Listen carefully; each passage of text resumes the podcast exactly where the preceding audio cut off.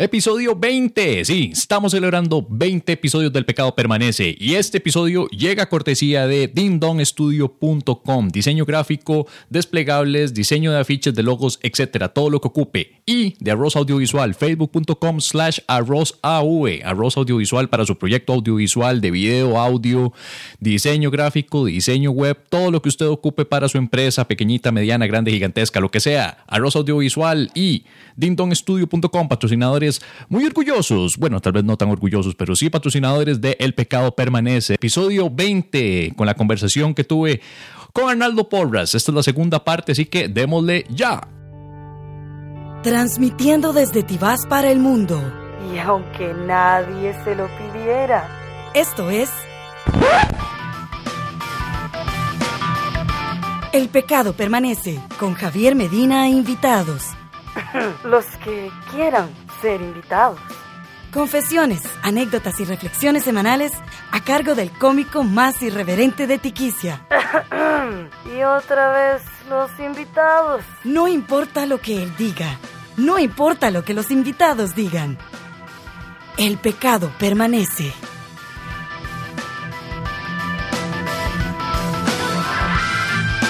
Bienvenidos mis pecadorcitos y pecadorcitas a un episodio más de El Pecado Permanece.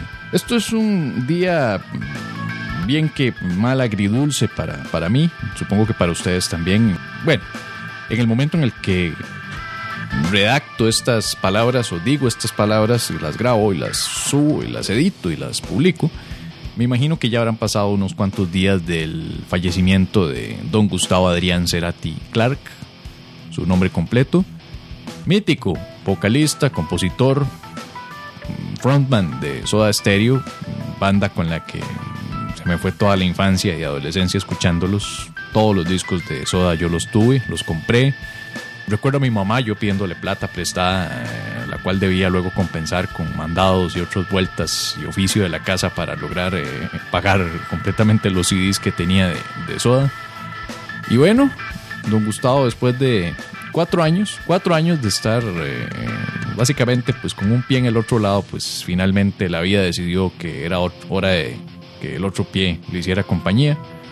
Y bueno, descanse en paz don Gustavo Cerati. Tuve el placer de verlo, desgraciadamente no dos veces, sino una, porque fui a verlo cuando vino a presentar su material Bocanada. Bocanada fue este pedazo de discazo que fue el primer disco solista, primero desde la separación oficial ya de Soda, ¿verdad? Ya había sacado antes un disco con Daniel Melero que era Colores Santos y El Amor Amarillo que fue durante una pausa con Soda, pero ya oficialmente su primer álbum ya como músico solista fue Bocanada y un discazo. Y recuerdo que lo fuimos a ver en el Planet Mall, en el extinto Planet Mall, y fue una experiencia de la gran puta ver la clase de, el nivel de músico que era este mae, que apenas estaba rondando los 40 si no me equivoco cuando sacó el Bocanada. Se va de este mundo con 55 años don Gustavo Adrián Cerati Clark y duele, pero es una muerte que se veía venir en cualquier momento. Este ha sido un año de fallecimientos fuertes, ¿no? Y me da pena porque creo que hace poco hablamos de Robin Williams y ahora estamos otra vez tirando y hablando de muerte, ¿no? Hay gente que se alerta y dice la muerte está cerca. Lo cierto es que la muerte nunca está cerca ni está lejos, la muerte simplemente por ahí anda. Lo cierto es que todos nos vamos a morir en algún momento, eso es inevitable. Hay gente que por alguna razón le da miedo hablar de la muerte, o les da miedo la simple mención a la muerte, incluso juguetear con el término.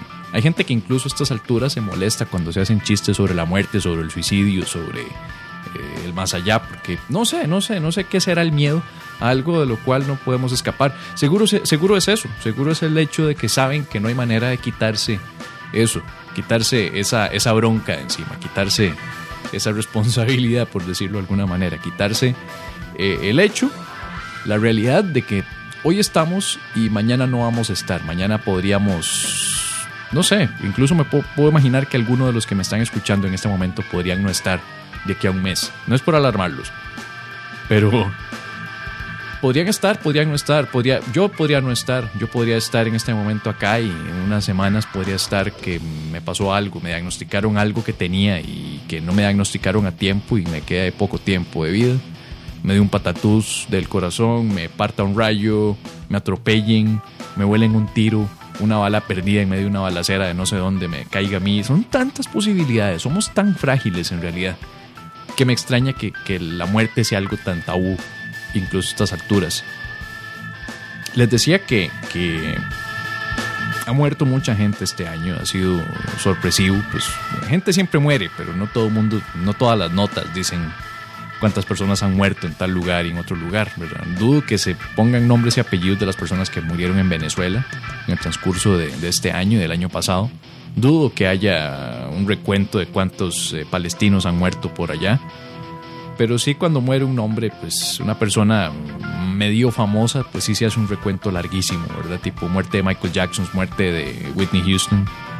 Y bueno, Alberto Cañas fue uno de esos que en épocas del Mundial pues nos dejó. Pilo Bando es otro que también en pleno mundial. Pleno mundial lo fue antes, no recuerdo, pero Pilo Bando también nos ha dejado este año. Y para todos los que son fans de la lucha libre, todos los que son fans del American Wrestling, recuerden que este año también en abril se nos fue el gran Ultimate Warrior, Jim Hillick, también conocido como Warrior, puesto que se cambió su nombre legal a ese. Ultimate Warrior también falleció este año. La actriz argentina Mariana Brinsky, no sé cuántos de ustedes, Mariana Brinsky, no sé cuántos de ustedes recordarán este programa que pasaban, pues, acá creo que lo siguen pasando, Pone a Franchella con Guillermo Franchella.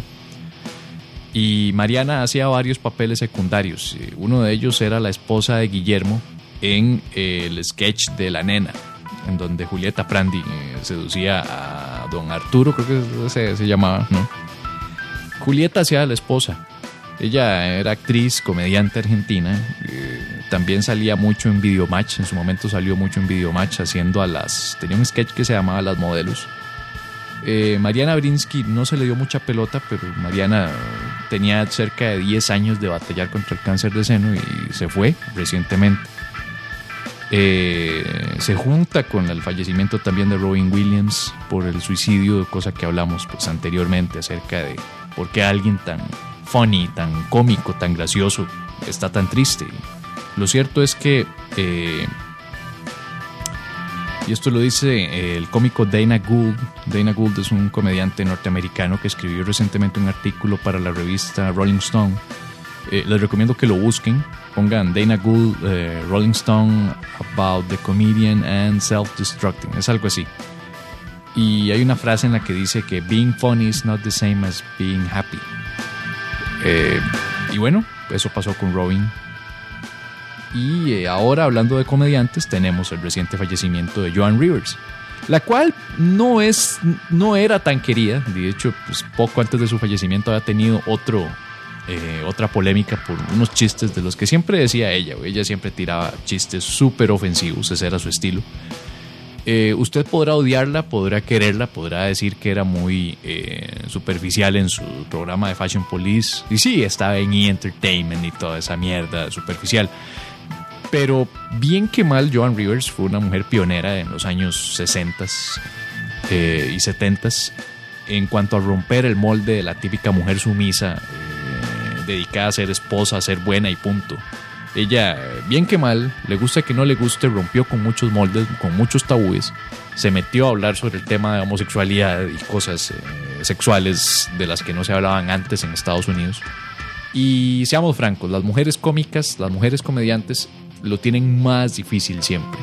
En Estados Unidos ha estado Ellen DeGeneres, que la tuvo el doble de difícil por ser no solo mujer, sino también mujer homosexual, lesbiana. Estuvo Roseanne Barr, la cual también sufrió tanates por no cumplir con el rol de la típica mujer, no solamente delgada y bonita, sino también educada. Ella era todo lo opuesto.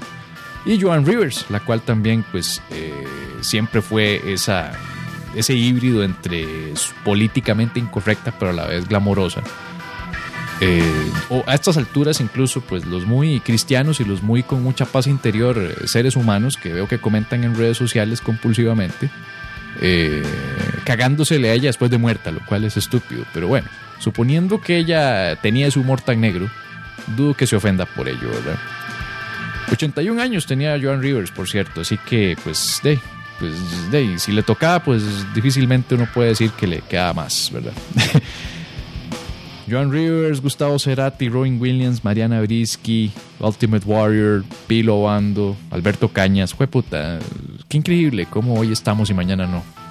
Eso me da una enseñanza, y para mí la enseñanza, al menos para mí, es disfrute todo lo que pueda ya. Tampoco se destruya dejando botado todo el trabajo, las responsabilidades. Trabaje, sea responsable, cumpla con lo que tenga que cumplir, pero disfrute, no pierda tiempo.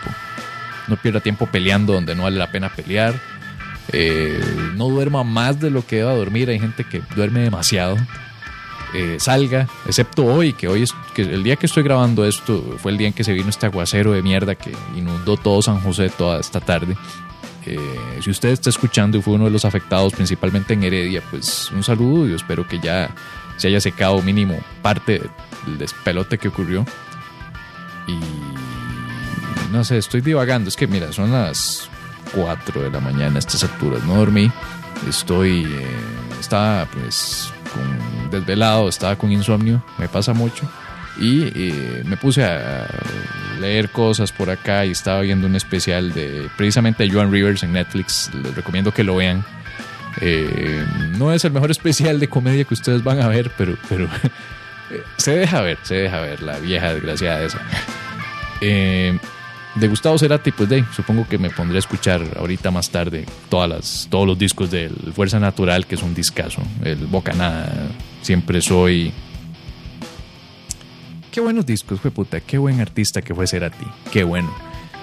Y bueno, hablando de artistas, quiero rápidamente darle gracias a todos los que se han dado la vuelta. Y repito, voy a hacer, digamos, lo que llamamos la primera parte de la gira de Consumar el Acto, que fue en el Yellow Submarine, en Osbar y este pasado sábado en Nicoya, en Guanacaste, en Rancho del Estribo, que también se nos llenó el chinamo en el Rancho del Estribo en Guanacaste. Y de verdad estoy impresionado. Fue un show larguísimo porque la gente pues estaban con muchas ganas y pidieron zarpe, así que tanto Fercho como yo les regalamos un zarpecito ahí. El show se extendió más tiempo de lo planeado y la gente cero quejas, la gente feliz de que le llegáramos al show por bastante tiempo.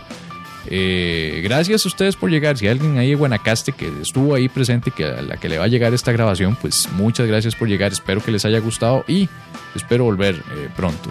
Espero volver pronto con nuevas cositas. Hoy tuve una conversación con un colega con el cual no hablaba desde hace tiempo y ahí estuvimos hablando y recordando pues un proyecto que tuvimos en común y hemos hablado de la posibilidad de retomarlo. Si ustedes saben a lo que me refiero, pues ya más o menos se pueden hacer una idea. Si no saben, pues les digo que esa vara va a estar muy pegada, muy volada. Así que es bonito, hay muchos proyectos nuevos que vienen. Hace poco tuve un proyecto del cual no pude hablar mucho, que fue una contratación que tuve, no como cómico, sino como productor audiovisual, para una marca de zapatos nacional, en la cual querían un video corporativo, un video en el que salieran los empleados bailando al ritmo de Happy, la pieza de Pharrell Williams, para uso empresarial, no es para uso público, sino más para ponerlo en reuniones empresariales de la empresa, y querían a alguien que manejara una camarita, que supiera editar y que supiera animar a los empleados para ponerlos bailando. Y bueno, yo fui el elegido para hacer el trabajo. Estuve viajando con el encargado de recursos humanos durante todo 3 días, viajando por todas las tiendas de zapatos en específico, no puedo decir la marca, pero...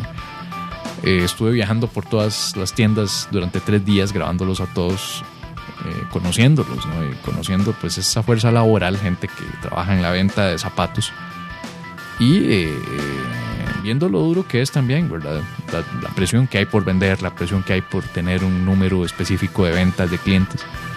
Y bueno, brete es brete. Brete es brete. Yo tengo mucho respeto por el trabajo de cualquier persona, sea mesero, sea bartender, sea empresario, sea dueño de una empresa, sea administrador de una empresa, sea profesor. Brete es brete, y gracias a que todos tenemos brete, y sobre todo ustedes tienen brete, la economía se mueve y ocupan espacios para relajarse, para disfrutar, y gracias a esos espacios para relajarse y disfrutar es que yo tengo brete. Gracias a esos espacios que tienen para relajarse y disfrutar, yo puedo presentarles mi podcast, puedo hablarles por acá. Si están en un bar y contamos con suerte y sincronía, pues nos vamos a ver ahí mismo. Ustedes ya sabían que yo iba a estar ahí y fueron a verme. Y gracias a eso, gracias a su ocio, yo tengo brete. Así que una vez más, gracias. Recuerden, nos podemos morir en cualquier momento. Hay que disfrutar mucho, y sobre todo cuando estén disfrutando, cuando realmente estén disfrutando de algo en la vida, por favor, guarden el puto teléfono celular. Guárdenlo.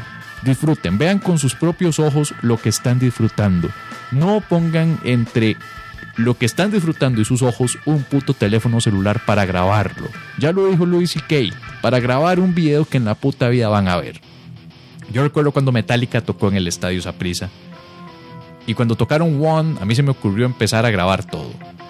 Y me arrepiento de no haberme simplemente quedado quieto y disfrutar del chivo, y sobre todo disfrutar del fuego y toda la decoración que tenían, que pusieron en el escenario durante la pieza, por estar concentrado grabando una mierda que, créanme, a estas alturas no la he visto ni una sola vez.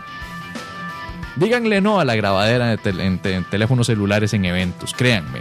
Disfrutar la cosa en vivo y en directo y tener el recuerdo hasta que el Alzheimer se lo quite es lo mejor que pueden hacer, en lugar de tener un puto video que ni siquiera va a estar bien grabado. La luz no ayuda, la tembladera de la mano no ayuda, nada ayuda, es un mal video. Así que no graben malos videos y tengan buenos recuerdos. Eso suena bonito, ¿verdad? Díganle no al mal video y sí al buen recuerdo. Y bueno, ya esto que ustedes escucharon fue un filler demasiado asqueroso para rellenar el espacio que me sobró de lo que queda de la conversación con Arnaldo. Tuve que recortar una parte en la cual estábamos haciendo publicidad al Festival Nacional de Stand-Up Comedy, el cual se va a mover para noviembre, según me informaron recientemente, por algún problema administrativo de cuyos detalles no estoy al tanto yo. Así que nada más sepan que el festival va a ser hasta noviembre. Medina, que cuando hay chivos, por el momento estoy concentrado con un proyecto personal en donde estoy escribiendo unas cosillas nuevas por ahí.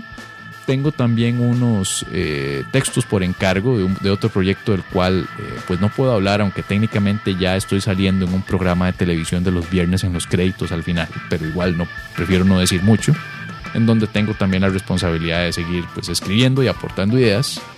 Y por supuesto, dedicándome pues a dormir un poquito más y descansar, ¿verdad? Esta semana, de hecho, no hubo podcast la semana pasada porque estuve un toquecillo fregado de la voz. Creo que la gritadera en Guanacaste pues me pasó la factura, entonces sí tuve la voz un poco afectada. Así que pues no me quedó otra más que estar pues en casa, tranquilito, comiendo pollo frito y tomando cerveza, ¿verdad? Qué pena. Tengo entendido que hay gente que fue al show de Nicoya en el Rancho del Estribo y que está escuchando. En específico quería saludar a este gringo. No sé si el mae me estará escuchando en este momento. No recuerdo ni siquiera su nombre, pero lo que sé es que era un gringo que se vino desde Washington D.C. Por no sé qué extraña razón terminó en Nicoya. Vive en un apartamentito ahí. Y a palabras de él, I work in the internet. That's it. Eso fue todo lo que me dijo. What are you doing here? Le pregunté y me dice, I work here. Doing what? Ah, in the internet. No sé si es un drug dealer, no sé si está más bien, no quería decir que no trabajaba y que lo estaban manteniendo, no sé, pero lo que sé es que está ahí en Nicoya. And dude, if you're listening to this, thank you very much for coming that day, and I hope you enjoy it. I hope you stay in Costa Rica because, being honest, when I ask you about where are you from, you said with the worst face I have ever saw on a person, I am from the United States, and you look very disappointed. So man, if you're listening, thank you very much for coming, and I hope you enjoyed. And if you like this podcast, even though you know you don't understand the shit, please tell other people, okay? Y bueno, Ese fue el filler. Ahora sí, vamos con la segunda parte con mi conversación con Arnaldo Porras. Se reduce básicamente a conversaciones metrosexuales sobre barbas, cuidados personales y demás mariconadas. Pero bueno, eso no quita que Arnaldo, para mí, a mi juicio, es uno de los cómicos más inteligentes que hay en este país. No solamente el mae tiene una mente afilada para hacer comedia, sino que también es un mae con jupa para cosas. Y eso yo creo que lo demuestra, que en la primera parte me contaba cómo tiene una obsesión en la cual, si termina de estudiar algo, necesita meterse y estudiar otra cosa.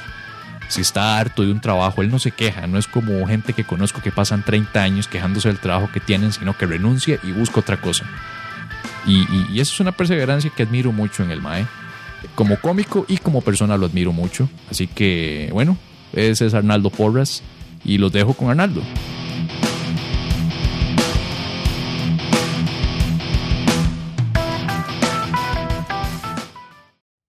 Pero bueno, volvamos a lo de cómicos, sí, ¿verdad? Porque estábamos hablando ahora al inicio de influencias. Sí, me has dicho lo de influencias. Yo te hablé de Steven Wright, me hablaste de Richard Pryor. Seinfeld. ¿Es la primera experiencia de comedia? No, Robin Williams. ¿Robin Williams fue el primero? Mae, sí, pero en serio sí fue el primero, no fue porque el mae se acaba de morir. Porque mucha gente fue como, Robin Williams, mae, sí, mae. Ahora todo el mundo es biógrafo del mae. Ahora todo el mundo le enseñó a reírse, Robin Williams, mae. Sí. No, en serio, mae, yo sí, mae, la primera experiencia de reírme, mae, viendo un programa era Robin Williams, mae, con Mork and Mindy. La primera experiencia tuya de Williams es Mork and Mindy, mae. Porque... sí, en ese momento, digamos, nosotros veíamos aquí, ya llegan aquí a Costa Rica, los reruns, ¿verdad? Reruns, y era, ya estaba doblado, ¿verdad? Ya estaba doblado, sí, man. Sí. Y yo estaba muy carajillo cuando los pasaban, man. Y a mí me daba mucha gracia. No entendía ni mierda, man, pero me daba gracia el personaje de él y lo que él hacía y todo, man. Entonces, sí, en verdad, man, los primeros fueron él. Ya después salía en películas y por ahí vi a Richard Pryor también, que me acuerdo un carajillo de las películas del mae. Richard Pryor, me acuerdo de Superman. Ajá. Pero después aprendí de que el mae era cómico. Exacto. Sí, en Superman, después en... me acuerdo que se mató un pichazo de películas. Pero sí, digamos, lo primero, digamos, podría decir que fue Robin Williams. Robin Williams. Qué curioso, ¿verdad? Ma, sí. Qué lástima, mae. Es raro, pero a la vez no tanto. No. Digamos, si todo el mundo me dice, digamos, mi mamá fue una y mucha gente es como, ¿cómo un mae tan alegre se palma, mae? Uh-huh. Pero... bueno, hay un estudio, mae, ya sí comprobado, mae, que las personas que son cómicas, mae, son las personas más depresivas que hay, mae. Yo creo que la gente no toma en cuenta el hecho de que no se trata ni siquiera de que seas cómico o que seas actor de dramas. Uh-huh. Ya es el acto de estarse exponiendo. Sí. Y esa vulnerabilidad de depender de la aprobación y en este caso todavía peor, de la risa de la gente. Sí. Es muy fuerte, la gente le dice uno, emocionalmente es desgastante. Claro, Sara, digamos, cuando uno le va bien, man, uno se siente bien, sí. Pero no es como que uno se sienta como el top of the world, man, . Pero cuando uno le va mal, se siente, man, como la peor mierda. Es horrible. Y a mí me ha pasado que he tenido noches en las que uno simplemente se siente mal. Sí. Yo cuando me siento que ha sido una cagada, recuerdo un tweet que leí de Chris Rock. Uh-huh. Chris Rock, ¿verdad? Con la experiencia del hijo de puta, con los especiales de HBO que tiene y todo. Sí. Y el mae puso creo que fue un tweet que el mae escribió y ponía very disappointed for today's show, shitty show. El mae está huevadísimo. Sí. Lamentándose del show que había tenido, no me acuerdo dónde, en Minnesota, creo que fue. Digo yo, mae, si el mae le pasa eso, a cualquiera le puede pasar. Sí, yo me acuerdo, digamos, de Seinfeld también, que el mae... en esa película que hablamos antes, el mae dice, o sea, sí, me fue mal, pero que he vivido, o sea, yo muchas veces le he echado, mae, es que el público no ayudó, mae, pero realmente, mae, la culpa es de uno. Sí, bueno, hay públicos de públicos, ¿verdad? Hay maravillas, a veces hay momentos en donde se puede hacer lo mejor de su vida, que la gente no ayuda. No ayuda, exacto. No ayuda. Pero sí, digamos, si esos maes a ese nivel, como es vos, Chris Rock o Seinfeld, les va mal, mae, no, mae, también, pero aceptarlo es lo difícil, mae. Uh-huh. Y un día, por cierto, vi una vara en una revista de psicología. No como que pase leyendo esas varas, mae, pero salió en una revista que la vi hace poco, que es argentina. Fue cuando estabas viendo a ver qué estudiabas después de optometría. Exactamente, mae. No, después de ingeniería en sistemas, mae. Mae, que... bueno, sacaron un reportaje en una revista de psicología, mae, que hacían un estudio. Esto fue antes de que se muriera Robin Williams, por cierto, mae. Uh-huh. Que del estudio de los cómicos y del stand-up propiamente. Mae, decía que todas las personas, bueno, obviamente hay excepciones a la regla, no podemos decir que todas, pero un gran porcentaje, casi tiran un 100%, mae, de los que hacen comedia o stand-up comedy, mae, en su infancia tuvieron una mierda de infancia, no tenían amigos, eran socialmente no aceptados, no encajaban en los grupos, nunca figuraron en la escuela, siempre fueron el patito mae feo de carajillos. Y llega a una edad adulta y los maes descubren ese click que tienen, o carajillos se dan cuenta que siendo graciosos pueden recibir un poco de atención, mae, y desarrollan todo un, no un personaje, pero se basan en eso porque ellos saben que pueden, o sea, que logran cosas o atención de esa manera. Su forma de aproximarse a las cosas se vuelve a través de lo o que ya se acostumbraron. O aproximarse a la gente, que... mae, exactamente, sí. Mae, o aproximarse a la gente. Pero internamente los maes siguen siendo así. Y eso, no sé, bueno, yo no sé vos, pero digamos, en mi caso me pasa mucho. Digamos, la gente, yo soy una persona que en general, yo paso amargado, digamos. Yo no soy más así como que pase que... Me gusta estar cagado de risa y me gusta vacilar, pero no puedo estar así siempre, mae. Entonces, mae, es como... La gente dice, es que usted es muy serio. Mi hijo puta, no va a pasar cagado de risa todo el día, mae. Pasa mucho. Creo que la gente cree que por el hecho de ser cómico o hacer comedia o trabajar en comedia... Uno, esperan que uno siempre sea el patito alegre, que anime todo siempre. Y segundo, esperan que uno siempre esté el mejor humor y que como si fueras una chispita, inmediatamente soltar la risa y estás feliz siempre. Exacto. Y más bien, aquí aplica mucho lo de en casa de herrero, cuchillo de palo. Sí. Realmente, y uno que lidia con cómicos todo el tiempo, que hablamos de, te das cuenta que la gran mayoría son o gente muy atarantada, dispersa, o amargada. O callado. Yo soy uno que tampoco puedo andar mucho, muy rodeado de mucha gente siempre. Sí, igual que yo. Yo no soy de moloto. Tomo muy a mal la gente que se toma confiancitas más de la cuenta. Que eso pasa igual. Mucho también, ¿verdad? Sí, mae, eso me cae mal, mae. Digamos, las confiancitas, bueno, no las tenemos que esperar. O gente que se cree que es más graciosa que uno, mae. Ay, los más que les da el complejo de competencia. Mae, sí. Ay, y mae, no. Es como, mae... Ok, mae, te quedas más gracioso que yo.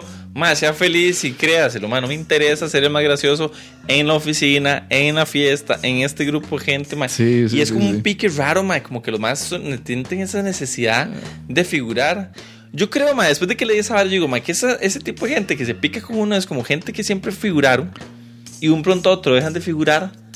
Y una persona como uno, mae, quien es un así normal, figure, lo más, yo tengo que llamar la atención aquí de una u otra manera, mae. Sí. Mae, sí. Esa vara sí es molesto, mae, la gente como que se crea más gracioso que uno. Y no es como que yo me crea que soy el único gracioso, mae. O sea, hay gente que me saca risas a mí y no es cómica, digamos. Pero que uno siente cuando hay levemente un pique ahí como con uno, mae, como... mae, es que yo vi un show suyo. Es que deja de ser divertido, pasa a ser tenso. Sí, totalmente. El ambiente es tenso. A mí me pasó hace poco en una fiesta en la cual tenía que lidiar con alguien que era una pura... como competencia por ver si él era más gracioso que uno. Sí. Mae, es estúpido, mae. O sea, la gente... mae, no sé. Yo ni siquiera estaba con ganas de ser gracioso, mae. Estaba en una fiesta y lo que quería era comer y tomarme algo. A mí me pasa mucho en la oficina. Y más bien oír gente. Más bien lo que quiero es quedarme callado y escuchar qué habla la gente. Yo me tomo muy mal, mae. Yo tengo un problema, mae. Me tomo... desde carajillo, mae. Yo me tomo muy mal ciertas bromas, mae. Yo aguanto muchas bromas porque en el gremio vos sabes cómo es, mae. Uno aguanta pichazo, mae. Pero hay ciertas bromas que cuando no vienen del gremio uno dice, mae, no dan ganas de mandar a la mierda a la gente, mae. Yo soy muy, muy arrancado, mae. Y me pasa mucho en la oficina, mae, que me tiran alguna broma y yo sé que no es una broma de vacilón. No van a estar oyendo, ¿no? Esto. No creo. Y si lo oyen, bueno, que sepan de una. Pero no solo en la oficina, digamos, en cualquier lado, mae. Y te tiran una broma y uno sabe, mae, que se la están tirando a uno, mae, para bajonearlo, nada más. Como, mae, usted hace comedia, sí. Bueno, si es que eso es comedia. Sí. ¡Date la mierda, mae! Más el típico comentario de "You're not that funny". Sí. Entonces, mae, bueno, y si usted se cree más gracioso, mae, está en su derecho a venir a hacérmelo, mae. Como una vez empezando, me dice, "¿Entonces vos haces comedia?" Yo, sí, mae. Mae, yo podría hacer esa vara perfectamente. Y yo, mae, adelante, mae, hay un montón de espacios para hacerlo, mae. Puede hacerlo. Una vez escuché a un actor de teatro. Un actor de teatro ya con su experiencia, que yo no sé si su intención fue elogiar o menospreciar lo que se venía haciendo hasta el momento. Sí. Todavía no sé realmente cuál fue su intención, pero le salió mal o se expresó mal el caballo. Porque el mae decía, yo cuando los veo a ustedes haciendo lo que hacen, y no me lo tomes a mal, porque yo realmente admiro lo que hacen, es algo nuevo, son pioneros. Ya ahí empezó mal, porque cuando el mae dijo son pioneros es algo así como que es una mierda, pero les reconozco que son los primeros que lo hacen. Luego inmediatamente dice, y yo me pongo a pensar en que con mi técnica, con mi manejo de postura en escena, podría hacerlo. Yo podría hacer algo así. Y hágalo, hijo de puta. Y en mi mente yo era, vea, hijo de puta, el día que usted se siente, escriba un contenido de 1 hora y resto, original, con chistes propios, sí, aplicando su propio sentido de algo y su opinión y aproximación sobre algo. Entonces ahí sí utilice todos los estudios de técnica y histrionismo que usted tiene, pero es que la gente no entiende, y en esto también gente de teatro ha cometido ese error, que es que esto es otra disciplina, esto es oratoria. Stand-up comedy es oratoria, sí, tiene acting y tiene muecas y tiene gestos y esto, pero sigue siendo oratoria. Sí. Teatro es una vara que involucra un guión, que hay un director. ¿Y oratoria te referís? Te hago una pregunta sinceramente. ¿Oratoria te referís también a la parte de escritura, mae? Sí. Es que para mí stand-up comedy es discurso. Sí, es que definitivamente. Y es discurso y obviamente tiene elementos teatrales y clónicos de performance. Supuesto. Pero al final de cuentas, el grueso de la vara es qué estás diciendo vos de principio a fin. Uh-huh. Sí, definitivamente. ¿Cómo manejas todo, man? En realidad, man. Definitivamente es, man, mejor no puede ser dicho, es oratoria, man. Y es tu punto de vista. Si vos llegas disfrazado de vieja al escenario, no es estás haciendo un acting, es un performance. Sí. Porque stand-up comedy es usted siendo usted mismo y su punto de vista, por ahí caricaturizando partes de usted, pero es usted. Por supuesto, man, pero al final de cuentas eso, que eso era una parte de lo del estudio que te decía, man, que la gente dice, man, que muchos comediantes han pasado por la etapa de hacer una, como sacarse todo lo malo que uno tiene ahí, de la buchaca, man, y es muy gracioso, man, pero para uno en algún momento fue doloroso, man, que ahí es parte del punto de que lo doloroso es gracioso, man. Es la autohumillación. Exactamente. Man. O sea, los chistes de autohumillación con tal de entretener a la gente es una suerte de un ejemplo así clarísimo es este man, Chris Farley.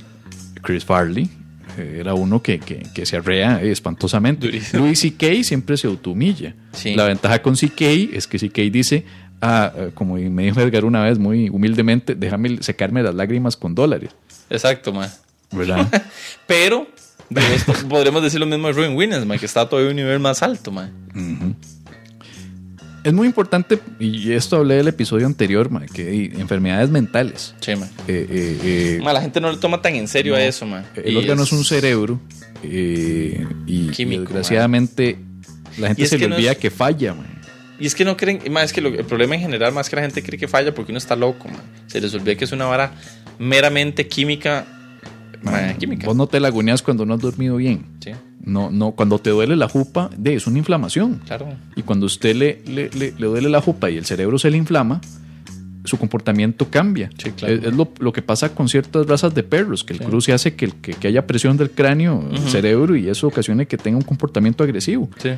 Son consecuencias de causas. Sí, totalmente, man. ¿Verdad? Y la gente no le toma, es como un dios, es muy viejo ese man, como que la gente le dice cuando alguien que está deprimido, pero no puede dejar de estarlo, man. Es como decir una persona con cáncer, no puede dejar de tener cáncer. Sí. No, hijo de puta, no se puede. O también el prejuicio, man, si estuviera ocupado breteando no estaría deprimido, hijo de puta. Exactamente. No es cierto, man. Es peor, man. No es cierto, man. Vos puedes estar breteando dándole y no estás deprimidísimo, man. No hay manera, man. La única forma en la cual la gente tiene un comportamiento un poco más considerado y con mayor compasión o hasta cierto punto empatía hacia un enfermo cerebral, ya que involucre algún enfermo, algún padecimiento cuyo comportamiento sea errático, sea distinto, es cuando ya es propiamente cáncer cerebral. Sí, en ese caso ya uno ya está al tanto de comportamientos. Sí, man, lastimosamente todo mundo, uno incluido, man, es más bipolar, puta está loco, güey. Pero con sí, y el comportamiento es de esquizofrenia, qué pereza, que puta. Bipolar, como mierda está bien. Sí, deprimido, que puta vagabundo, emo de mierda. Y lo dije anteriormente, man, el hecho de que sea alguien tan público. Sí. Tan gracioso, tan positivo, porque su estilo de comedia siempre fue muy positiva, no era el mae gracioso, energético. lo que pasa es que la gente no entiende porque Maero era muy querido por su forma de ser, porque Maero era una persona muy... Se me olvidó la palabra. Bueno, siempre cuentan que, o sea, los testimonios de actores en películas siempre decían que el mae era un cagón de risa backstage, ¿verdad? Siempre y que mae era muy amable con la gente. Y que mae era como muy humilde en ese tipo de cosas. Uh-huh. Entonces no entienden como la relación, ¿sí? Pero si el mae tiene un background ahí, desde carajillo, habría que ver la vara, mae. Y después, para empezar, el mae ya era adicto. Es que también, mae, Dave, vos sabes, ¿verdad? El perico, pero una persona, sí, digamos. Pero perico una persona, es una bronca, es una vara fea. Digamos, no conozco, mae. Bueno, por dicho, no conozco mucha gente, ma, que sea así, ma, muy, o sea, que sea adicta en recuperación, cosas así, ma. No es mal raro, lo digo, sino, ma, por dicha, ma. Pero, dime, probablemente los pocos que conozco, ma, que fueron drogos, ma, tuvieron una infancia mierda. Uh-huh. Algunos, no todos. Conozco otros que eran millonarios y simplemente le hacían hay otros, vara, ma. ¿Sabes qué pasa? Hay casos en los que sencillamente... Ya, llegó el momento en el que tenía alguien que se la ofreció y usted se la consumió. Sí, exactamente, en ese caso ya es diferente, man. Yo no soy tan dado a tratar de sacar el background de por qué usted empezó a consumir perico. Pero sí sé que una vez que usted consume perico, usted emocionalmente se vuelve muy frágil. Porque no hay periquero que no haya conocido yo que no se despiche en algún momento. Que ya sea que se ponga hiperagresivo, hiperviolento, que luego se arrepienta y se deprima, es muy difícil. ¿Ya? Y cuando usted fue periquero agresivo, el mae contaba en entrevistas que a veces él tenía el cariño de la gente porque lo recordaban como Mork. Ajá, sí. Entonces que el mae decía que cuando estaba ya desmayado, que ya con el exceso de coca y guaro y mota o lo que sea, ya lo tenía tan down que no había forma de despertarse. Él nada más escuchaba a la gente que decía, lleven a Morca a la casa. Y siempre tenía, esto lo contó en una entrevista del 2011, algo así. Y el mae contaba que lo llevaban. Hijo de puta, sí. Que el mae tenía esa ventaja, que lo cuidaban por ser querido. Sí. Pero sigue siendo una bronca de adicción. Claro, man. De exceso de fiesta y cómo eso te afecta emocionalmente, ¿verdad? Sí, que claro, es lo que despicha a alguien feo. Sí, es que, man, si uno recibe pichazos, es pichazo, man, por más que uno tenga una actitud positiva, man. Uh-huh. Que eso le dice mucho a la gente que está deprimida, man, pero es que tengo una actitud positiva, man. A veces por más que se quiera, man, no se puede, man. A veces que uno amanece un huevo majado, man, y no pasa nada. Es que es difícil, man. De eso no se escapa a nadie, de ser juzgar en la ignorancia. Ni siquiera, yo no me escapo, man. Yo he sido infinidad de veces negligente para tratar de tal vez entender. Sí, man, yo creo que después de que alguien pasa por un evento así, puede entender un poco más a las personas, man. Uh-huh. Yo tuve un evento, man, así aquí entre nos, nadie está oyendo esto. De Edgar, ¿cómo le dices? Edgar fue el que me decía que 3-4 personas escuchaban este podcast. Sí, me imaginé, no, estaba siendo sarcástico, ma, con el entre nos. No, ma, no me avergüenza decirlo, ma, que yo tuve un periodo de depresión, ma, y estuve medicado. Ma, y sí, ma, son esas varas, ma, que vos no puedes salir. Y ellos dicen, me quiero sentir bien, ma, y no se puede, ma. Y no es el entorno, no es el hecho de que llegó un ingeniero civil a... No. A decir... Obviamente hubo un detonante, ma. Ajá. Que me hizo, mae, ir mal. Y vos decís, mae, esto no es normal, mae, esto no es normal de mi persona. Llegas de afuera, pues llegaba a bretear, mae, me encerraba al cuarto, mae, y ruleaba, mae. Y me dormía, qué sé yo, de 7 de la noche a 10 de la noche. Y me despertaba. No, eso ni mierda. Mae, y toda la noche despierto, mae. No dormís, mae, o dormís mucho, o no dormís ni picha, mae. Empezás a ver, mae, yo lo sentí así, mae, yo empecé a ver todo oscuro, mae. En general, no era como que veía las varas oscuras, sino en general, ma, mi vida la empecé a ver súper oscura y como cayendo en un hueco rarísimo, ma. Y yo dije, y todo el mundo me decía, digamos, los que están alrededor mío, que no eran parte del problema, me decían, ma, pero no se ponga así, ma, vea que hay solución a estas varas. Ma, pero llega un punto en el que ya vos no lo controlás, porque, como decía en un principio, es una vara química. Ma, yo dije, ma, no, esta vara no es normal.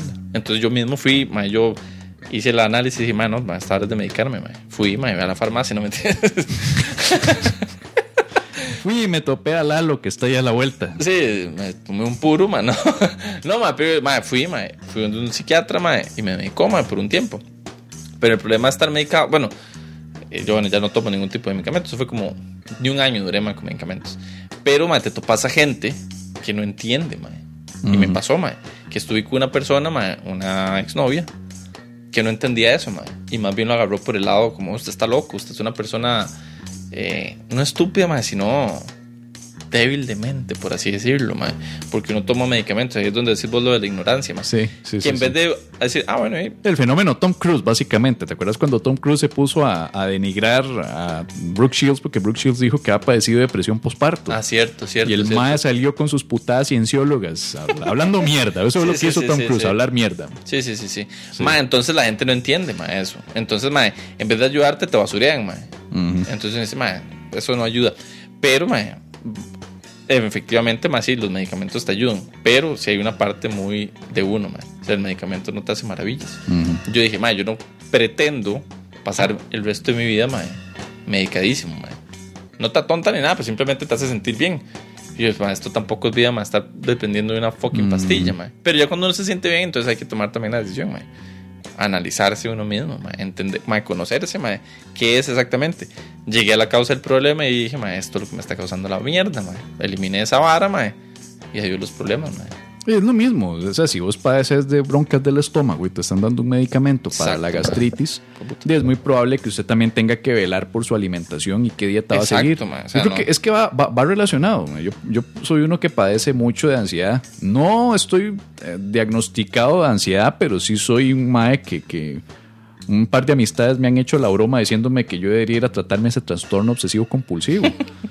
Y yo les he dicho, más, yo creo que yo tengo algo parecido en un pequeñito el porcentaje, pero tal vez podría tener un pequeñito. Sí, sí, y sí. No saben. Sí, sí, sí. Ni yo sé. Sí.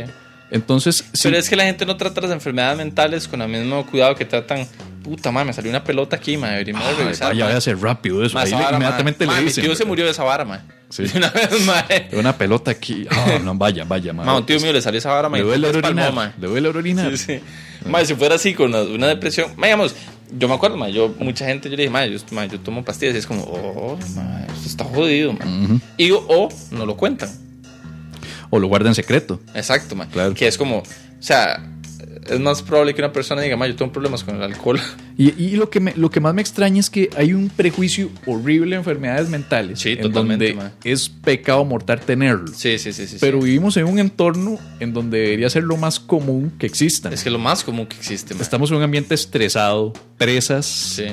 Usted le dicen que tiene que ser, bueno, la presión social de ser exitoso, sí, tener plata, tener el carro del año, tener a la novia rica, tener esto, ser, comer toda la mierda que pueda, las hamburguesas que y le ofrecen. Y estar delgado. Pero a la vez estar flaco. Entonces le venden pastillas adelgazantes. O sea, esto es un ambiente que produce, como me dijo William Pryor en el episodio anterior, ambiente que produce una neurosis colectiva. Es cierto, ma. Y sí lo hace, ma. Entonces, ma, no le veo de malo.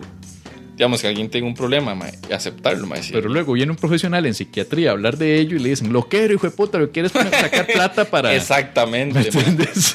Sí, o la gente no cree, no los considera útiles, mae.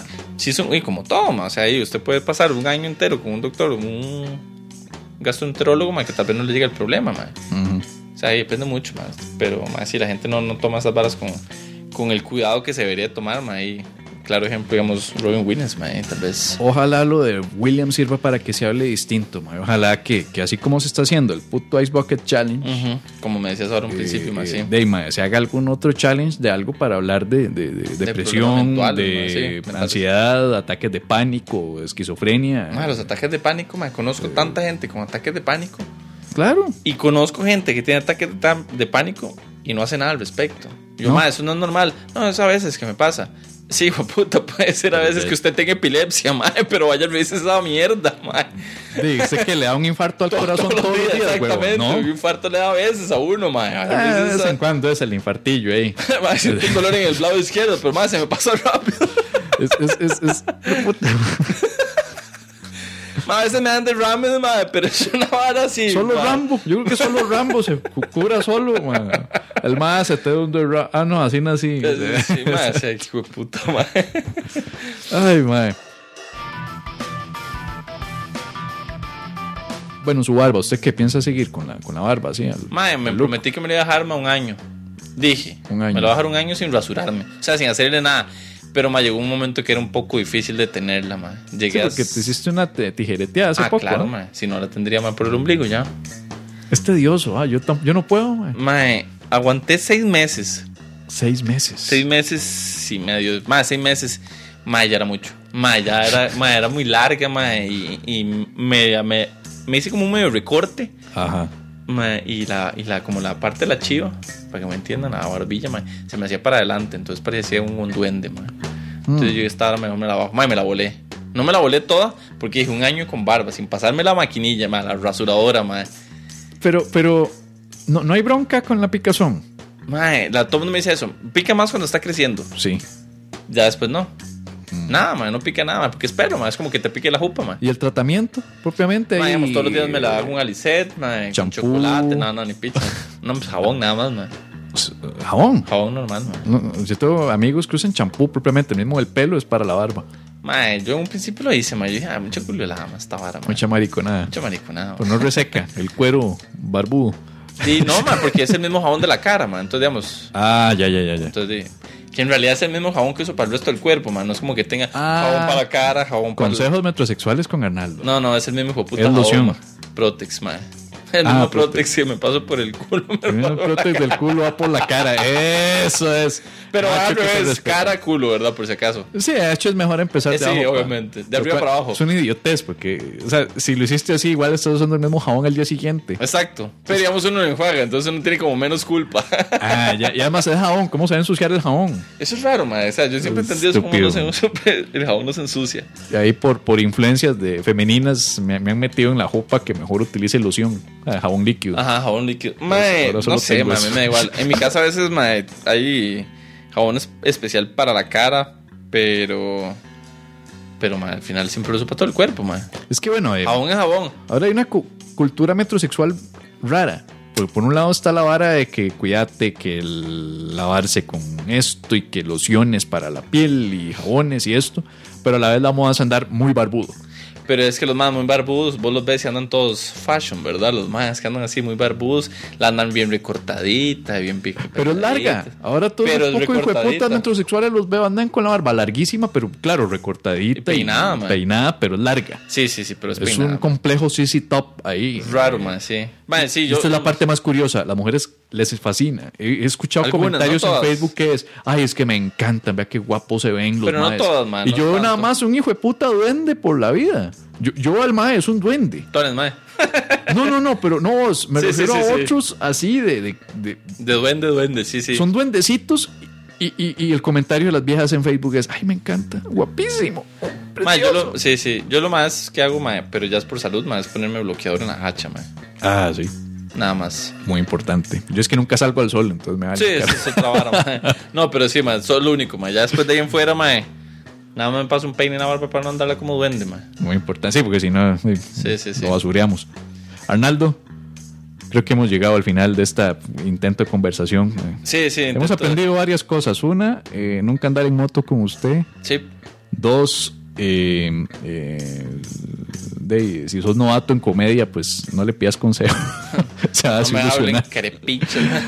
Y en el brete, por favor, déjenlo en paz. Si hay alguien del trabajo que está escuchando, por favor, déjenlo en paz y no sean confianzuditos. Nosotros los cómicos a veces merecemos nada más que nos dejen tranquilos. Un poquito de respeto, man, un poquito de respeto, man. Respeto al oficio. Sí, ma, exacto. Que entiendan, man, que es un brete y que montar una hora de material y un buen show ha involucrado un brete hijueputa que no cualquiera puede hacerlo. Es si correcto, usted siente, man, que puede hacerlo, créame, no puede, man.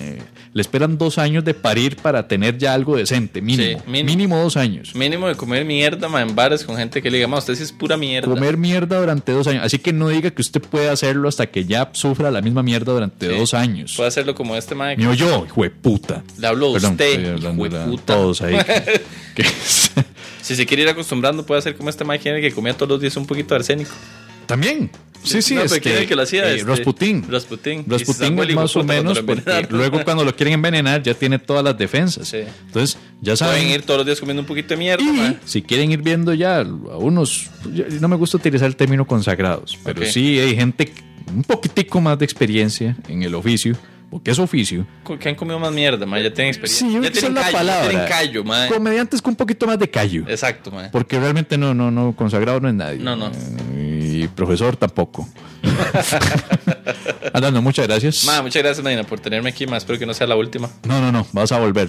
Esta vez con mayor tiempo, mayor presupuesto. Y ya me imagino que ya cuesta la pintada. Ok. Sí.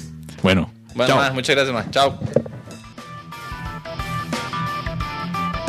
Y bien, esa fue la conversación con Arnaldo Porras. Ya episodio 20, ¿pueden creerlo? 20 episodios del Pecado Permanece ya existiendo, vivitos y coleando. Si no ha escuchado los 19 anteriores, dése la vuelta. En el transcurso de la semana usted puede escucharlos online, usted puede descargarlos directamente desde el sitio web. En el sitio web usted puede descargar el podcast cuando, si le hace clic derecho al botoncito que dice descargar. Puede suscribirse gratuitamente en iTunes. Recuerde, si usted en su computadora, ya sea Mac o PC, usted tiene instalado iTunes, puede suscribirse directamente al podcast El Pecado Permanece desde ahí y le llegan las actualizaciones diariamente. Si usted tiene un teléfono Android, puede comprar por $2 mugrosos en Amazon la aplicación de El Pecado Permanece. ¿Qué le da la aplicación del Pecado Permanece a usted? La aplicación del Pecado Permanece le va a dar bonus tracks. ¿Qué son bonus tracks? Pues básicamente pistas o pedacitos de varas que fueron recortadas o pistas que fueron cortadas en algún momento del show. Le llegan directamente a la aplicación, así como videos y otras cosas que van a estarse subiendo próximamente. Vale $2 y de paso apoya al desarrollo de este humilde programita que es El Pecado Permanece. Usuarios de iPhone, si usted tiene un iPhone, baje la aplicación moradita que dice podcast. Creo que a veces viene ya instalado, otras veces tiene que buscarla en el App Store. Y desde ahí buscan y ponen en el motor de búsqueda El Pecado Permanece Podcast. Ahí les va a llegar y se pueden suscribir desde ahí. Otra opción para los usuarios de Android es bajar la aplicación Double Twist. Busquen Double Twist. Double Twist es una aplicación muy buena y también tiene un muy buen cliente para descargar y escuchar podcasts. Así que se los recomiendo. Yo de hecho lo tengo instalado en mi teléfono. Así que buena aplicación y muy, muy, muy importante, muy buena. ¿Qué más? Recuerden que ya está a la venta mi nuevo show, que es Consumar el Acto. Consumar el Acto, que fue el show que grabé el pasado 15 de mayo en el Teatro de la Universidad Nacional, está disponible desde javiermedina.net. javiermedina.net y vale $6 la descarga. $6. Ahora, no sé si notaron, si ustedes se meten a javiermedina.net/tienda, a la tienda de javiermedina.net, ustedes van a ver que ya está habilitado un botoncito nuevo que dice que si no tenés cuenta de PayPal o no te gusta PayPal, puedes pagar directamente con tarjeta de crédito. Pues sí, ese botoncito que está ahí les da la opción de comprar y descargar directamente el show pagando vía tarjeta de crédito. Esto es un servicio que estoy recibiendo gracias a la colaboración de la gente de Gumroad.com. Gumroad.com es otro cliente, otro mercadito online. Y eso es básicamente un add-on donde usted puede hacer la compra todavía desde javiermedina.net, pero con la colaboración de Gumroad. Gumroad incorpora el pago de tarjetas de crédito y débito, así que pueden hacerlo también directamente desde ahí. Igual, mismo precio, no cambia absolutamente nada y les va a llegar un enlace de descarga directamente a sus correos electrónicos. Así que ya lo saben, pueden comprar vía PayPal directamente desde javiermedina.net/tienda o también ahí mismo en el botoncito de abajo para comprar vía Gumroad sin salir de la página de javiermedina.net. Ahora que hablo de javiermedina.net y la tienda, no solamente está Consumar el Acto ahí, también está Con Todo Respeto, el show que grabé el año pasado, en febrero del año pasado, en el extinto Acid Bar. Ahí está Con Todo Respeto. Y no sé si vieron, pero si se dan cuenta, también están disponibles los audios MP3, el álbum completo con pistas y toda la putada completa, las imágenes y todo. Está a la venta ahí mismo. Vale $4. $4 que son como $2 más o menos. Ya lo saben, $2. $4, $4 mugrosos por el álbum MP3 para que lo ande en su iPhone, en su iPod, en su smartphone, en la llave malla para ponerlo en el carro, en donde les dé la regaladísima gana. Con Todo Respeto y Consumar el Acto valen $4 cada álbum. El video de Con Todo Respeto en alta definición $5 y Consumar el Acto $6. Próximamente les vamos a dar una opción tal vez para ver si quieren comprar todo el paquete completo, si quieren comprar todo el combo que involucre Consumar el Acto, Con Todo Respeto y llevarse gratis los audios. Les voy a hacer un paquete también para los que les interese eso. Voy a tratar de estarles dando ofertas para chinearlos, porque ustedes han sido muy buenos. Las ventas de Con Todo Respeto y de Consumar el Acto han estado muy bien. Y próximamente viene el DVD de Consumar el Acto, para que sepan, eso también ya casi viene. Tengan presente eso, porque pienso ponerme también regalón cuando se venga el DVD físico de Consumar el Acto. Y bueno, esos fueron los comerciales, yo los dejo y muchísimas gracias. Para el episodio 21 se va a venir seguramente una sorpresita por ahí, así que más que invitados a continuar atentos al Pecado Permanece. Recuerden suscribirse, gracias por descargar esto. Si les gustó, recomiéndenlo a todas las personas, a cuanta persona puedan. Y si no les gustó, pues sí, quédense callados y no me jodan, huevones, porque es mi brete. Gracias una vez más, se les quiere, soy Medina, de aquí no me muevo y gracias, chao.